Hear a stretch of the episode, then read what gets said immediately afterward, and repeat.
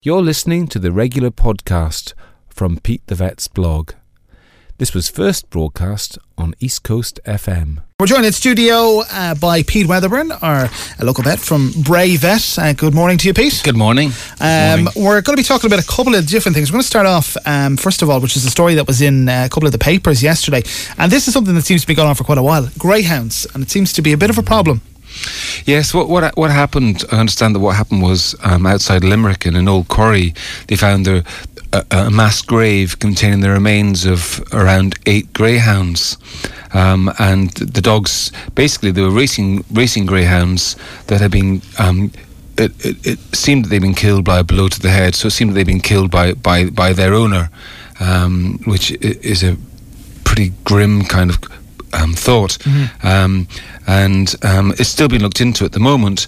The thing is, the greyhounds are identifiable because they have a tattoo in their ear, and so, um, and apparently, some of the tattoos on these do- these dogs were still were legible, and so the owner will be able to be tracked down. Right, okay. Presumably, it's going to be looked into. But I guess it, it raises an issue of um, you know people do worry about their um, greyhounds and about the welfare of greyhounds, and you know the fact that sometimes they're treated just as commodities rather than as living creatures, and that's that's what you'd worry about with this sort of situation.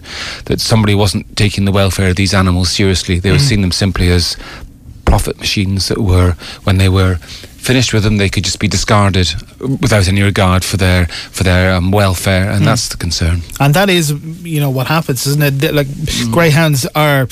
They have a purpose, which is generally Yeah. to race, and then once they can't do that anymore, they're pretty much useless. But that's that's take that's that's the one view, I suppose. The Yeah. other view is that many greyhound owners are very caring for their animals, and um, they they'll sometimes keep them as pets afterwards, Yeah. or they'll indeed be rehomed. And and greyhounds can make very very good pets. Ex-racing greyhounds, people might think that they might be too anxious or too nervy or too too much of live wires to be good pets, but that's not the case. In fact, very often they can settle very very well into a uh, um, a regular household with, with other animals, and you know um, they're, they're animals that don't need huge amounts of exercise. They're kind of big lazy lazy Yeah. lumps, really. You know, and you need to exercise them, of course. But you know, um, people's preconception of them is often mistaken. So, yeah. so I mean, you know, this sort of saga where, where, where animals' bodies are found like this, you, you kind of hope that it's, it's something which doesn't happen too often. And you, uh, I, I, I, I see also that the Irish Greyhound Board, Board have been have been asked to look into this, and so uh, let's hope that they reach some sort of conclusion and that this kind of um, situation can be minimised in the future. Mm, yeah, it is, and it's it's you know it's such a sad thing to see. Um, with any animal, but especially you know dogs in, in, particular. a query, a query came in with uh, from somebody, and uh, this is an, another interesting topic that maybe we can talk about. Uh, somebody was out uh, walking over the bank holiday weekend, and they they, get, they met somebody who had just found a cat who'd been knocked down. Uh, now the cat was, was was still alive, was was obviously uh, was obviously injured, but the person just didn't know what to do. Um, Yes. They weren't sure, and in a situation like that, you know who who's responsible if if, if you find a cat or a dog or any kind of animal, wh- wh- what is what is the procedure there, or who is responsible for that? Well, I, I, the, the person who's responsible is the owner of that animal. And that's the difficulty because often the owner can't be found. And so, what should a person do? Um, the, the thing that has to be paramount in that situation is the welfare of the animal. So the animal should be taken to the vet as soon as possible. Um, now that happened on a bank holiday Monday. What that would mean would be that the, the vet would have an emergency service available rather than the vet being open as, as normal, just like any other business on a, on, on a bank holiday. Um, all vets do have an obligation to provide access to an emergency service. So if you just phone, if that happens to you, you phone um, the local vet, you'll get um, either get put straight onto the emergency service or you may get left you might pick up an answer machine message that tells you how to access the answer machine service um, the emergency service. So you then contact the emergency vet. Now what's going to happen is the emergency vet is, is going to say to you well we can't come out to you. You know being being fair vets aren't going to come out to the side of a road to a road accident. It's it's you know, it's it seems like that's what people would want often, but in practice, like I know as a vet. I've often done that in the past and get there and discover that the animal's scarpered or Yeah. or, or whatever, and and it's just not efficient use of time. You know, it might take somebody 15 minutes to get to the vet, um, and um, the alternative is oh the vet going out to get the animal to come back again. Now it's half an hour to get the animal to the treatment centre. So the best thing is that the person picks up the animal, enclose whether it's, if it's a dog they put it in some sort of leash, if it's a cat they put it into a box of some kind, and then they put it into their car and drive it to wherever the emergency service is provided from. And of course, then what comes up is the thorny issue issue of who pays. Yeah. Okay. So there are obviously costs involved. Um, if, if I, as a vet, um, pick up a syringe and fill it with some substance and inject it into the animal, that's cost something. So who should pay that cost? Um, and the owner of the animal should, but they're not there. So what happens? So you know, there's no legislation for this sort of stuff. Yeah. Um, it's something which has to be, be I suppose, um, made up as it goes along. And um, most vets, all vets, I believe, would take the attitude that the most important thing is the welfare of the animal, and that means if the animal's in pain, it needs pain relief, and that will be given. End of story. And what a lot of vets would do is they would they would um, feel obligated to give first aid to the animal to make sure that any suffering is minimised, um, and they would. Um, if they have to, they'll do that themselves. If no, if a person who's found the animal says, "Look, I'll contribute something towards the cost of that," that's fine as well. But whatever, that much will be done.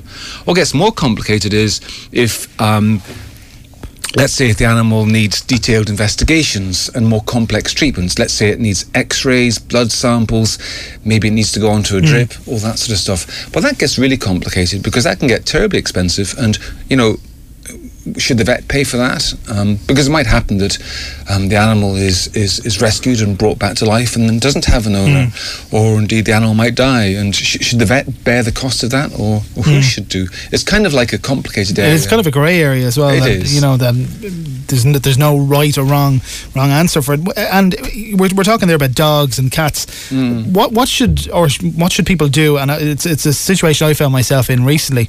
Um, for something like a fox, if you're if you're driving Yeah. along the road and you, you hit a fox, okay, a lot of the time the fox will will die. Mm-hmm. Yeah. If it's not. What, what would you do in a situation like that? Same well, thing. The same thing kind of applies. I mean, in all the situations, you should add you need to take human safety um, as being paramount as well. And wild animals will bite if they're in close proximity to humans, and so will often dogs and cats. They'll they'll they'll lash out because they'll be in pain, and they so you have to make sure you don't get bitten or scratched yourself in those situations. Be very very careful about that. But again, with wild animals, it's like an ownerless ownerless pet. Um, there's nobody going to pay, um, so you just need to get the animal to the vet, and you need to sort something out with the vet. Talk to the vet about it, and um, you know. Um, we vets, um, when, when we qualify, we, we make an oath um, swearing that we will put welfare of animals first, and you know we'll sort something out one way or another. Um, but but you have to remember that for you it's a one-off situation. For vets, we see this every day, and so you know y- y- you, you can do so much pro bono work, but you know um, there does come a time when when when it, gets difficult economically to continue to, to do that sort of stuff. And so, um, if if people involved feel that they can contribute financially, it does help to sort of smooth things and make it easier to, do things in the best way. Okay, just uh, one uh, query came in by text as well. Mm. Um, a, a dog that's um, eating grass quite a lot. What what can that mean? I get asked this so often on the radio. Yeah, why is it doing it? Yeah. Yeah, well, you know, nobody knows. Like pe- people have. I've asked my own dog many times, you know, and he just looks at me and takes another bite of grass and carries on chewing it, and he doesn't answer me. It's So- obviously quite common that. very, very common.